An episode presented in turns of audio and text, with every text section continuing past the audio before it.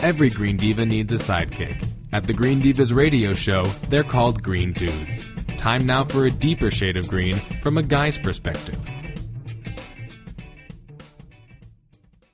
Well, it is my pleasure to be talking again to Andy Revkin, who is a journalist, and uh, I think he's the editor, certainly the primary contributor to New York Times Earth blog. Um, he's also a senior fellow. Let me see if I get this right. Um, senior fellow of environmental understanding at Pace University, and I think there's even more, Andy. But um, that's enough.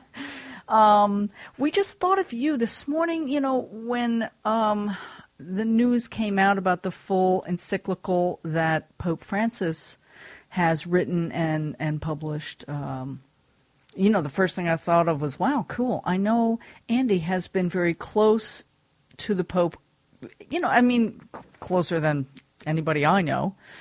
Uh, in regards to, I mean, you met him. You've been involved in um, meetings with him about this this topic, and you wrote a very interesting piece this morning. So let me just be quiet for a minute and let you say something. Well, it's been a remarkable process. Yeah, it was um, over a year ago. There was a meeting at the Vatican for four days of the Pontifical Academies of Science and Social Sciences, and I was involved to attend as a participant, not not just as like a. Yeah. I give I give a kind of a summary uh, rapporteur style comment at the end. It was incredible. Um, and we spoke to you, by the way, last year. The first time we had you into the studio, you had just come back from that.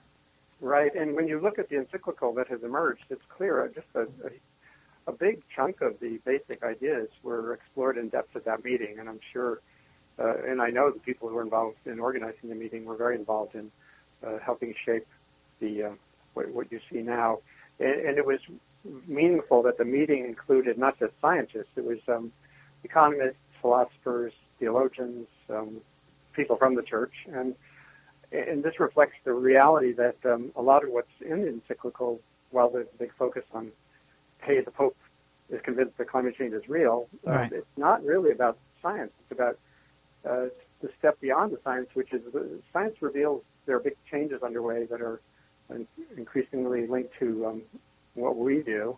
Um, the, the solutions, though, are mostly in the realm of society, and they're in the realm right. of values. Science doesn't tell you how, how how to decarbonize. Science doesn't tell you how to um, change your, your patterns of wasteful consumption, which is a big chunk of what the, Pope, the Pope's talking about. Yes. Science is not the thing that's going to um, facilitate um, rich countries uh, investing more to make poor countries have more, uh, helping them having more energy choices. Those are those are decisions we make as societies based on what we think is important. And science just sort of frames the picture; it doesn't paint the picture yeah. a result. Yeah. And, and, and that's why this whole process has been great. I think the Pope's involvement, you know, there were these, some Republicans were kind of saying, uh, hey, butt out, which is ridiculous because uh, that's what I said. That's like, you know, you could use the same argument to say they should butt out. Yeah. they're, yeah. They're, you know, this is about values. They're right. Um, yeah, yeah. From what I read, and I did not read it all yet, um, you know, he really is very, very clear about corporate greed consumerism, and politicians. I mean, at one point, he actually is like, you know, oh Lord, please. Let there be yeah. some politicians, and I'm paraphrasing, but I did quote it in, a, in an article I wrote today. But please let there be some politicians who understand what's really right. happening in connection to the environment and humanity and society. And he makes some really powerful statements and reference. I mean, the whole thing is just littered with fabulous quotes. I think I think it's it should be uh, uh, on, it should be reviewed as a book. It should be a bestseller. I think it, it should be uh, incorporated into curricula. And yeah. Any um, sustainable uh, or environmental studies and and and social uh, justice. It's uh, it is a rich uh, trove. And and behind the the main headlines, I just did a new piece that just went up this afternoon yes. on um, what he says about digital media. Oh, I haven't seen and, that and one he, yet. Oh, it's a wonderful short uh, section. He says, when media and the digital world become omnipresent, their influence can stop people from learning how to live wisely, to think deeply, and to love generously. Wow. Uh, in this context, the great sages of the past run the risk of going unheard amid the noise and distractions of an information overload. And then here's the line I love because it talks about education opportunities. It says efforts need to be made to help those to help these media become sources of new cultural progress for humanity and not a threat to our deepest riches.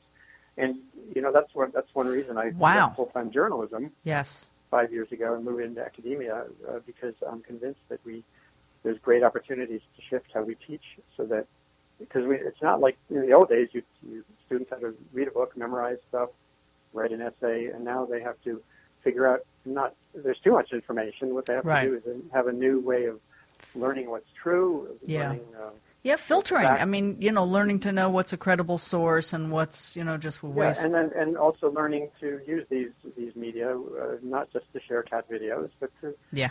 to, to have to share and shape ideas in ways that can really uh, improve um, human prospects and conserve nature. And there, and there's all kinds of experiments. There's great examples of this I've been writing about for years on my blog. So when I, I read this on the train this morning to me, and I almost shouted out loud. it's like yeah, you yeah, yeah. Um, Fist and- pump and for I- the Pope. Yeah, and I want to make sure some of these elements don't get lost in the um, in, in the focus on climate. Which again, everything he says about climate change is, um, you know, yes, we're changing the climate. Yes, uh, uh, Right. fuel trajectories are unsustainable. Of course, you and I, kind of you and I have been saying that for a long time, but when the Mhm. Pope says it, it, it, it has an impact. oh for sure, yeah, yeah, and you know, we, and I've been writing on this based on the um, early versions already. So it's it's just it's a very exciting moment. It will fade. Um, you know, we, we move on, but I, I Yeah. think this is going to endure. I a- don't know. I'm not Catholic. I'm not Catholic, but I'm truly inspired by this guy and by by him using the power of the seat he is in to um, to amplify and, and say some pretty um, powerful things, especially from a church that, like, let's face it, um, you know, I guess this flies in the face of the Illuminati still being an issue. Um. You know, and, and, and Catholicism and the Vatican not being into science because, you know, it, it, like you said, it's really not about the science, but there's an acknowledgement. But there are some, but there are some cool sections. I mean, he goes Yeah. into it goes into orbital mechanics and stuff. You know, he says it's true that there are other factors such as volcanic uh, activity, variations, variations in Earth's orbit and axis, blah blah blah. You know, so it- his uh, his staff and, and people have clearly helped um, frame out the basics of the science in a way that you know he's saying now here is ingrained into um, church thinking. Yeah. Well- absolutely valuable. Yeah, and, and I'm I'm I know you have to run, but I want to give a little um, a little moment to the the topic that you also wrote about earlier today, and that is that he he talks about GMOs and he talks about uh, very specifically, um, but like you you said in your article, it's a little bit more about corporate power. And the danger of corporate power than the risk of the actual GMO, even though I'm sure that's you know that's in there. Um, Well, no, it actually it isn't. He he doesn't fall back on. You know, though there's a sort of a fallback position he easily could have taken, which is the precautionary principle. yeah, Oh, you know, we need we should not use these technologies because we don't know. He doesn't actually say that. yeah, you're right. He says- doesn't. Hmm. He says there's no evidence of harm, uh, but nevertheless, he says there's reasons for concern and for open dialogue and transparency. And, and I would I would imagine if you asked him, he would say labeling would be appropriate based on what he said here. Because I, Yeah. and I I Yeah. agree that more information is always better. But what he has said is that, um, and this gets back to his theme about corporate behavior. His concern, and I think this is true generally in the um, debate over GMOs. Most people, when you really dig in, their their resistance to this form of plant breeding uh, propagation is is corporate is about the corporate misbehavior, not about the actual I th- technology. I think And- that's and probably true. and he- yeah. And he's helping to draw that distinction. I, I ran this by Michael Pollan this morning in, in an email, and I haven't had time to put it on my piece. And he said this was great for the same reason. You know, Yeah. Michael Pollan is not, for all of his green, uh, you know, Well- pronouncements about Buddhism, uh, is not um, necessarily anti-technology. Right. Well, the, the the last quote in what you had posted the section from, which I never got to, so I was like, "Wow, I didn't even know that was in there yet." Um, is that he says a technology severed from ethics will not easily be able to limit its own power.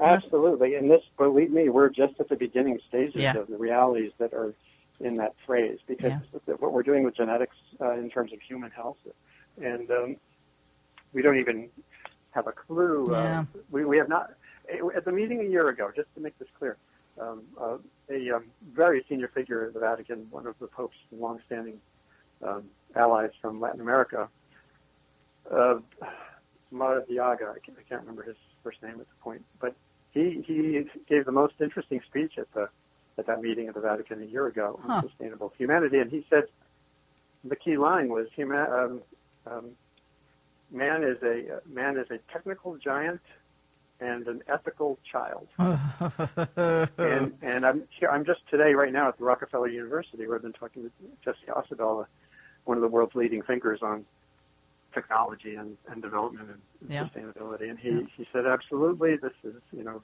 one of the challenges of our time is going to be grappling with the fact that our technological technological advances are in fast motion, while we're still not really advanced in how we in, integrate um, ethics into how we make choices about them. Yeah, it's sort of like a back fit, which is kind of a bummer. Sometimes there's a lot of consequences, right? Unintended yeah. consequences. Andrew, thank you so much. I know you're very busy, especially with all these developments in addition to what you're already doing. So, um, really appreciate it. And uh, let's please talk again soon. Absolutely, thanks. Want more information on this Green Dude segment and other ideas for low stress green living? Go to thegreendivas.com. That's T H E greendivas.com.